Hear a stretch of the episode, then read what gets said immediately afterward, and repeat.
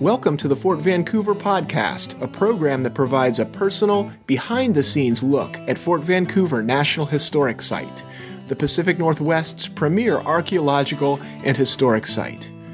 I'm Greg Shine, the site's chief ranger and historian, and I'll be your host. Join me as we talk to staff, partners, and volunteers, and explore what makes this dynamic urban national park relevant today. In the process, we hope to help you forge your own personal connection to this very special and significant place.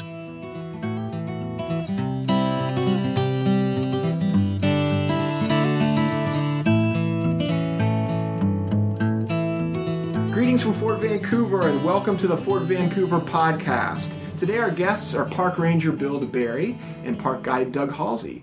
These two gentlemen are the park's historic weapons coordinators, and they're responsible for organizing and putting on the variety of different historic weapons programs throughout the year. So welcome, Bill and Doug. Thanks, hey. Greg. Yeah. So uh, maybe you could tell us, what, what is a, a historic weapons program? Well, the, the programs that we do here are uh, blank firing of the types of weapons that uh, would have been used here at Fort Vancouver as the Hudson's Bay Company, and as well as the military. So we've got several different types of weapons that were here historically that we demonstrate the, the use of those weapons, how they were uh, loaded and fired during the historic period. Wow, that sounds like a, a, a lot of different weapons. What, what are some of the, the different weapons that are, are fired off here? Well, we, uh, speaking with the military, since I do mostly in the nineteenth century, uh, we have... Um, the uh, Model eighteen sixty-one Springfield rifled musket, which was one of the main weapons uh, in uh, use during the Civil War. We also fire what's called the uh, uh, forty-five seventy trapdoor Springfield, which was the first uh, military uh, metallic cartridge weapon uh, issued regularly to the United States Army, and we also fire uh, the model uh, piece, uh, the Model forty-five uh, Colt peacemaker revolver. And uh, as far as artillery, we actually have also a uh, replica of the uh, Model eighteen forty-three uh, twelve-pound mountain howitzer. A howitzer, so is that like a cannon? Very much like a cannon, uh, almost like a cross between a mortar and a cannon. Uh, it fired a a more of an arced trajectory ra- uh, rather than a cannon, which had more of a flat trajectory, and was used quite often with uh, sort of non-traditional groups like the infantry and cavalry uh, as support for them. Uh, most of the artillerymen uh, didn't use howitzers. Uh, it was too, considered too small. Uh, it also put you in range of enemy artillery when you couldn't return fire. And then, and then uh, here at the fort, at, at, at the Hudson's Bay Company Fort, we uh, we fire off what's termed eighteenth century uh, weapons, which is flintlock, whereas Doug's group Uh, fires off caplocks, uh, the flintlock uh, muzzleloader, uh, trade guns, and Brown Bess. And then we also have a three-pound uh, cannon that we do demonstration firings on as well. Uh, so so we've got a nice blend of, of weaponry that we deal with. Now, now, do you actually fire at things or fire projectiles, or how does that work? No, it's all blank firing. Uh, we we load, um, like with the, the artillery pieces, they both take a half pound of black powder uh, loaded down and, and tamped down and then fired off. And so it's just a loud noise. It's you know, nothing going down range. Okay. Now, now, both of you have been doing this for a number of years, right? Maybe we could, each of you could take a moment and just talk about kind of how you got to, to doing these uh, historic weapons programs with the Park Service. Go ahead, Doug. Um, well, I had started uh, actually doing act, uh, acting, or uh, uh, was asked to be a demonstrator, both here at Fort Vancouver and at um, at Fort Clatsop at uh, at uh, Lewis and Clark National Historical Park, um, and. Um, got in as a got interested in it as a demonstrator, um, and then when the opportunity came up here, uh, when I was employed here at Vancouver, um, I got the opportunity to become one of the one of the safety officers, and so that's my my training is for the nineteenth century, as Bill mentioned, and he is the what the park calls the eighteenth century, which means the flintlocks rather than the percussion guns. Yeah, and I started uh, when I came to work here.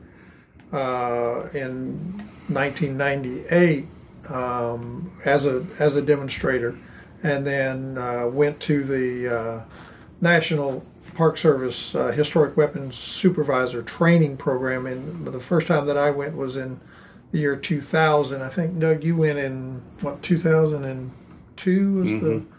the first time that you went. It's a it's a four-year, every four years, uh, historic weapons supervisors have to go to these programs. Two-week uh, two week training period. Yeah, yeah two-week uh-huh. training period for to to get updated uh, on and certification on uh, on the weapons that we fire. Uh, without that training, we're not allowed to, to have the programs on the park.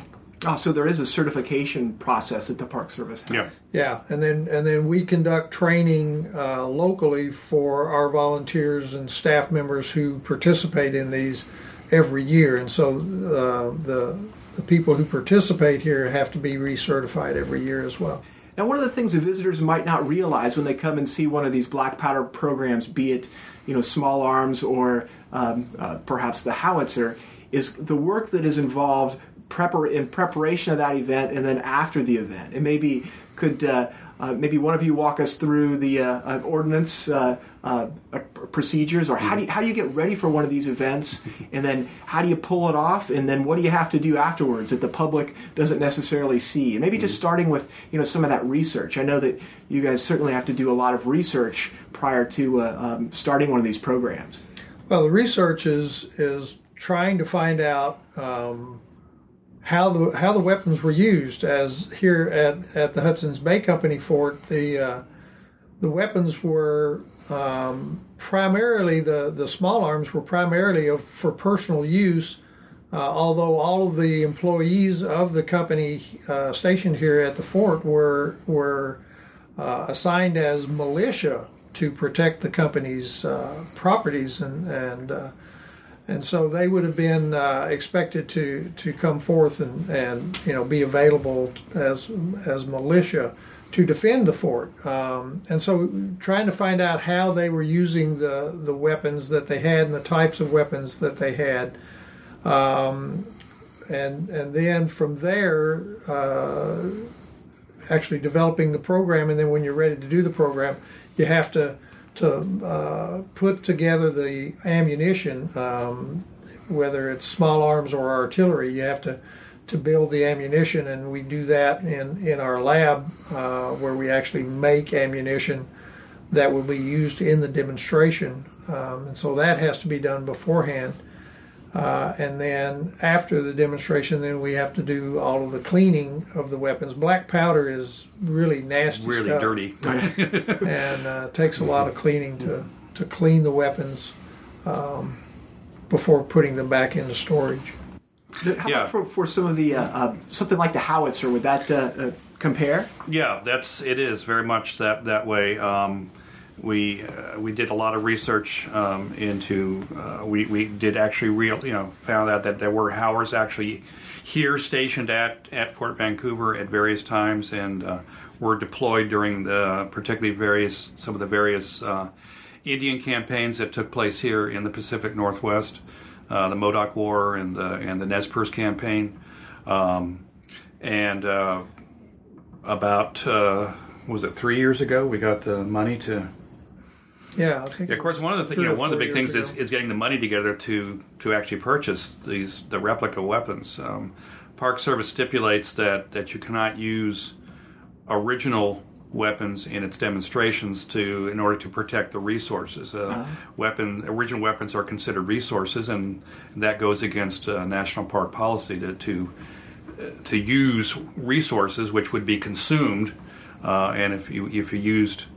Uh, or abused original weapons, then they would obviously be, be used up. They would be consumed, and, and then eventually wouldn't be able to, to be used anymore. So we use strictly uh, replica weapons, um, and unfortunately there are a number of companies that make those, and we can buy those replicas. But in the case of the howitzer, um, we we were talking uh, several many thousands of dollars to get that.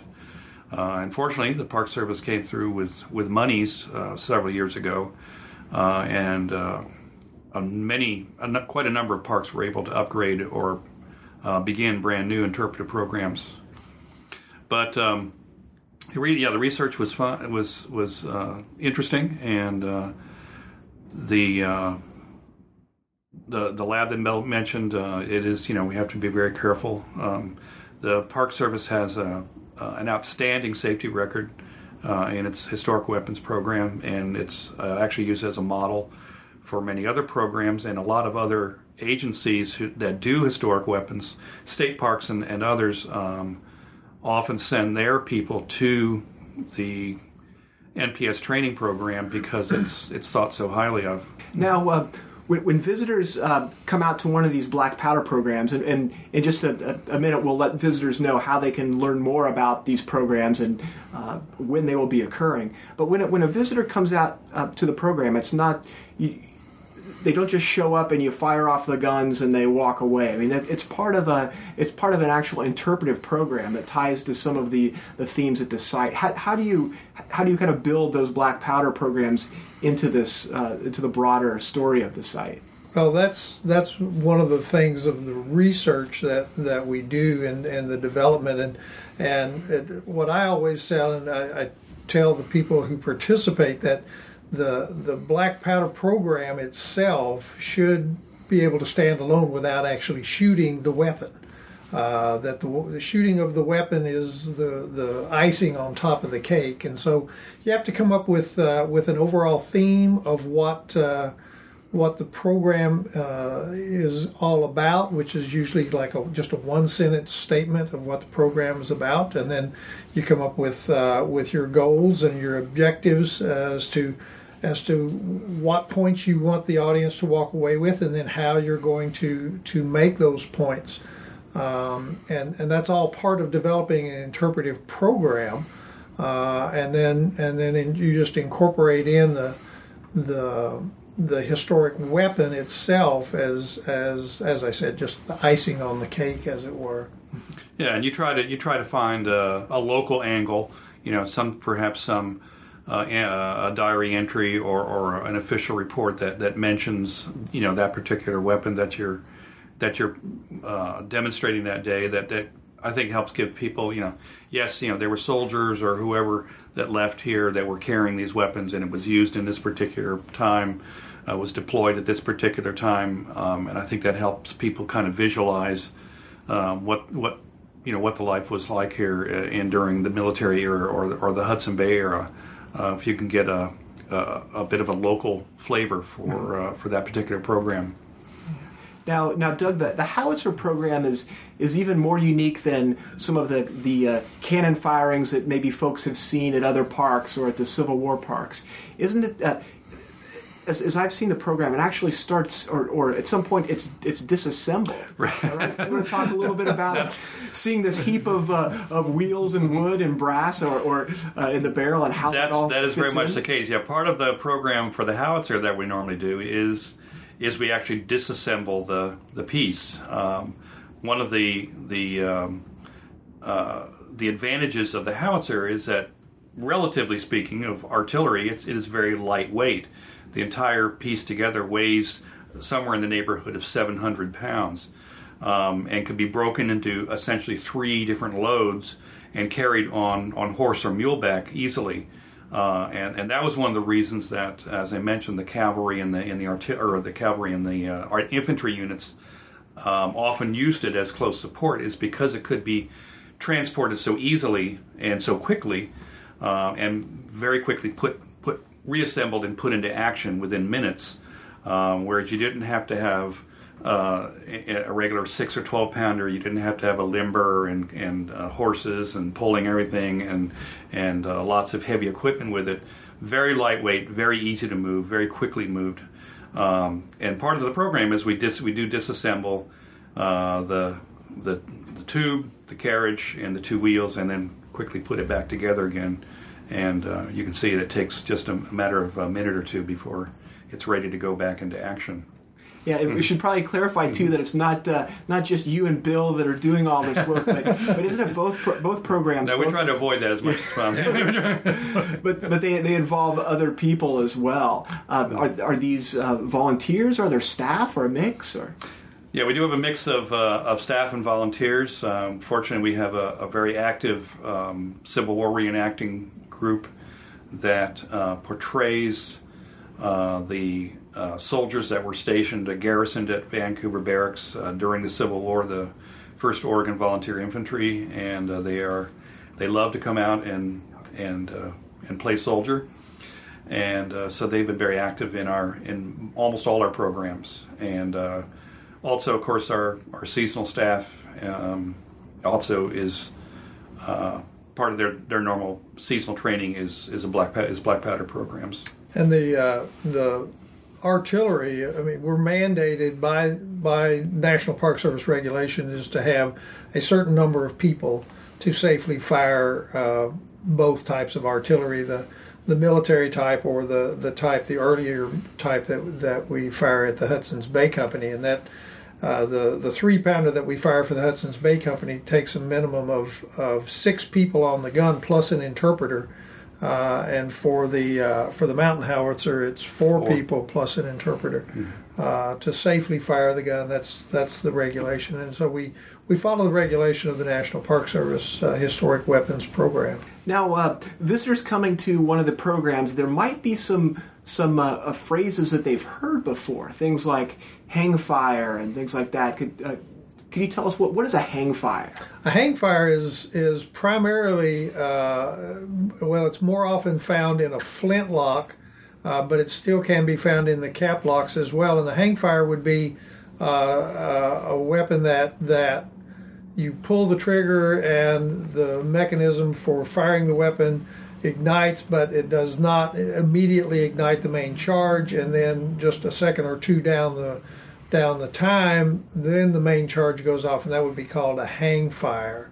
Uh, you also have what's called a flash in the pan, which is again a a, uh, a flintlock type of uh, situation where There, uh, the pan powder, the powder that is supposed to ignite the main charge, ignites. It flashes, but it does not set off the main charge. Um, and then what's there's another one, uh, another saying: uh, flash in a pan, pan um, lock, stock, and barrel. Um, of course, comes from weaponry yeah, as well. The other one yeah. is. Mm-hmm. Yeah, but there are so, yeah. so visitors may, you know, even if the whole procedure or process is foreign to them, there may be a few things they they that they may heard. have heard before. Have yeah, heard of, yeah, you know, just uh, colloquialisms and yeah. things that people say. Yeah. Now, now every time that that uh, you know there's a, the command fire or, or whatever the command is used, depending on the uh, depending on the activity, doesn't always go as, as quite as planned, does it? It's not. They're not guaranteed like like. Perhaps modern ordnance that you know you pull the trigger and it's almost guaranteed to go off. What what are some of the challenges that, that you get sometimes in these uh, uh, in these black powder programs? Well, the misfires that, that you get, particularly with artillery, when you're expecting a big boom, I mean a half pound of black powder going off and, and nothing happens, it goes feet or something like that. And and so you're kind of standing around. Well, there's a procedure when you have a misfire, and And uh, we follow those procedures to, to take care of the misfire safely. Um, but those are those are kind of uh, embarrassing moments. And but we, they're also learning experiences, And they're too, learning so, experiences. Yeah. But we had, um, what was it, last Two Memorial years ago Day, on Memorial Day, we, yeah. had a, a mis, we had a misfire. And that's, yeah, I think of all the think programs we've had, that was certainly my most embarrassing. We had We had television coverage. We had... You know, an audience of well over two hundred people there, and uh, we pulled the lanyard on the howitzer, and nothing happened. So, yeah, it's it's a learning experience. You you do try to you you kind of analyze it, figure out what probably went wrong. You know, uh, in that case, we think the the uh, the charge was not rammed properly, and so it, it didn't reach the, the end of the barrel uh, to be ignited by the by the primer. But, um, it, it, you know, you just have to kind of swallow your embarrassment and, uh, you know, say, well, sorry, folks, it's, you know, the program is not going to go today. And it was fun having you. Yeah. But, but that would also, that probably would have happened historically. Oh, yeah. It is. As well, it right? Is. So in yeah. a way, it's... It... And in fact, the, the procedures we follow in the Park Service are many, many times more uh, strict in their safety aspects than, than the military traditionally did, mm. uh, particularly in combat situations where you're, you know, you're firing as fast as you can and at, at, and being fired at. um, we wait. We are required to wait in in the ter- in, in artillery. We are required to wait ten minutes between firings to make sure that any uh, embers that might be in the in the uh, bre- in the barrel uh, are are completely gone um, by the time you load uh, the next round. So um, there are you know dozens and dozens of accounts of premature firings and people being killed and maimed and all kinds of things if you read the literature, uh, which the N P S training program is is loves to present to you uh, as dire dire warnings against not following their procedures. So, so we're all you know we're very very conscious, and um, all of that all the park sites run very very safe programs. And and mm-hmm. it should be noted also that the that the the drills that we do, and that's what they're called. They're called drills, whether it's small arms or or artillery. We do a specific drill for a specific type of weapon, and those drills are based on the military, the mm-hmm. historic military drills that, that of the time period. Mm-hmm. Uh, and so, you know, the the drill that we do, it's not exactly like uh, the the military drill in some regards. I mean, in the like the howitzer, mm-hmm. it is, um, but like in yeah in the. Uh, the three-pounder that we have down here, of course, this was not military, the Hudson's Bay Company, uh, but we're still following a military style of drill um, that is based on the Revolutionary War artillery drill that the U S Army had. Now, doesn't the Park Service also have, a, isn't there a specific like size for a, a safety zone or something so the visitors aren't, that they can come somewhat close enough to hear the right. program, but is it, what's the term, downrange? There's a, a Yeah, there's, uh, it's, uh, the, the artillery range is fifty yards wide and nobody's allowed uh, in front of the muzzle, and I mean not just standing in front of, but in a line that goes across the muzzle off to the sides, and nobody's allowed to go beyond that line. And we set up barricades or barriers, uh, ropes and what have you to to uh, to make sure that the audience stays within the safe zone. Mm-hmm. Um, but they're they're plenty close enough to, to oh, yeah. observe observe the actions and, and certainly to to uh, hear the guns go off. Yeah. Okay. And feel it. And feel it, right? Yeah. Really, they actually, yeah, yeah, actually concussion, feel it. Particularly from the artillery, yeah, is you can feel pretty the significant. Of it. Yeah. So, where here on site do these uh, do these programs take place? Here at at the Hudson's Bay Company Fort, we actually do the programs inside the fort. Uh, we've got a three-pound uh, cannon that that we set up in the courtyard, and we also do the small arms here. Uh, the military. Uh, is done up on the military parade ground, which is part of the, the site here. It's the old historic parade ground for the U S Army. Uh, and that's where we conduct the, the military programs. And that's close to the bandstand that people may know on Officers yeah, Road? Right, bandstand, right, off, right, right. We yeah. usually work kind of toward the, the west end of the parade ground near the uh, the uh, traffic circle uh, between and uh, the confluence of uh, Evergreen and Fort Vancouver Way. Okay. Yeah. Now, what uh, uh, I know we're coming up on special event season here. Mm-hmm. What are some of the uh, black powder programs that are coming up, and wh- where can people um, uh, learn more about these? Well, as far as the special events, uh, the next big special event that we're going to have will be the uh, brigade encampment, which will be uh, associated with the Hudson's Bay Company here, and that will be in June. Uh, and they can look uh, to the web uh, to find out uh, the schedule of events. Uh, the website for the fort here is uh, www dot n p s, for National Park Service, .gov forward slash F O V A. And once you get to the Fort Vancouver website, you can click on special events, and, and that will give you a calendar of the events that, that, you, uh, that you could attend. Um, If you're looking for not just special events, but just when we're going to be doing the, the Historic Weapons Program, which we do a program uh, every Saturday and Sunday during the uh, during the summer months, uh, you can click on the website and then click on Plan Your Visit and then Things to Do. And from that page, you can go to the Historic Weapons Programs. All right, and, and visitors could also, uh, if they don't have access to the web, they could call the visitor center at, at three six zero, eight one six, six two three zero as well, right, to find yeah, out a little sure. bit more about uh, those events and activities. Right. Well, I think one of the things that has really struck me is just the, the amount of time that, that goes into Uh, these programs that the public sees. What what would you, uh, you know, counting the uh, research time, the preparation time, and the cleaning time afterwards, how, what would you say yeah. would be a ratio to like a half an hour program? How much uh, uh, prep time would go into one? Yeah, most of our programs are about half an hour long, and uh, the from the time we begin getting ready for the program to the time we put, you know, the last pieces of equipment away, it's probably close to two hours.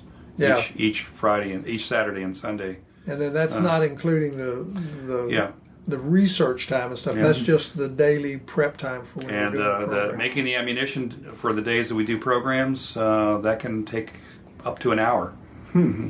Any other behind the scenes stuff? Do you have any interesting uh, stories or anecdotes that uh, uh, activities that kind of go on behind the scenes with uh, with black powder programs or planning them or? Well, the, you know, despite you know, the one I mentioned was that Memorial Day program we did a couple, two or three, two or three years ago, where we had the the uh, a very embarrassing misfire. Uh, one of the more funniest things, in retrospect, kind of funny, but probably not perhaps when it happened, was that uh, two two uh, my first training session when I was at the uh, um, at uh, being trained by the Park Service, we were at a National Guard base down in in Florida. And uh, it was, these are done during the wintertime because that's when most parks are not doing interpreter programs and people have a bit of time to be trained. Um, it, it was a very dry winter in Florida, and uh, we were on the range, and we the Revolutionary War people, the, the eighteenth century people, uh, were doing blank firing on the on the muskets, and uh, the wadding that they were firing actually caught part of the range on fire. uh, the grass was so dry there that just the, the glowing pieces of paper that were being fired out of the uh, out of the muskets um, caught caught some of the grass on fire, and we had to grab everybody's canteen and and and uh, fire extinguishers and, and everything we could find to put to help put the the grass small grass fire out. So that was a little embarrassing too. Now, that's, uh, that's the kind of thing that we have to be careful with when we do our programs here, because in the summertime here it gets it gets really dry uh, at times, and, and so we have to be aware of, of those kinds of things, that that there is the potential out there for for not just a, a, an accident with a, with a black powder uh, weapon, but, you know, a fire or uh, some other kind of injury or something like that, so... Well, thanks so much, uh, uh, Doug and Bill. I appreciate you uh, taking the time out to uh, uh, to tell us a little bit about the historic weapons programs and take us behind the scenes a little bit to to learn about some of the preparation, uh, the process, and also the breadth of different programs and activities that, that are offered here at Fort Vancouver National Historic Site. Uh, is there anything, uh, any closing uh points or anything you'd like to share with the I public? Just want to invite people out. I mean, absolutely, it's, it's absolutely. a lot of fun. Uh, people really enjoy. Yeah, you won't uh, you won't go away disappointed. You'll yeah, get a... seeing the programs and, mm-hmm. and and hearing the weapons go off. It's it's uh, it's really cool. Excellent. And those programs are starting these summer months every Saturday and Sunday. Every Saturday and Sunday at one thirty in the afternoon, um, and on on Saturdays.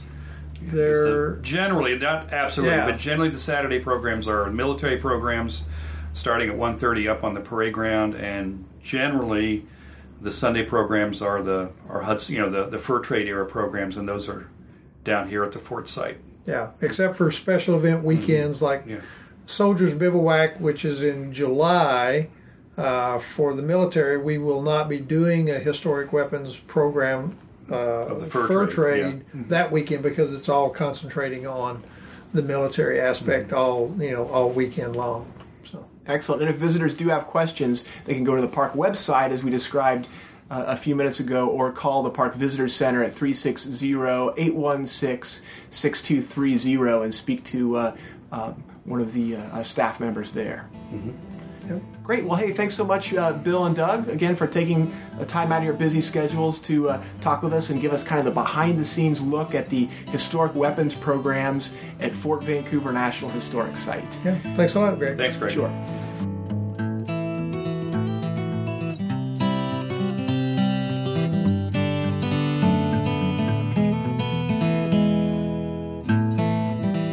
Thank you for joining us for this episode of the Fort Vancouver Podcast. We hope that you've enjoyed this behind-the-scenes journey and that we've been able to help connect your interests to the meanings inherent in the park's many resources.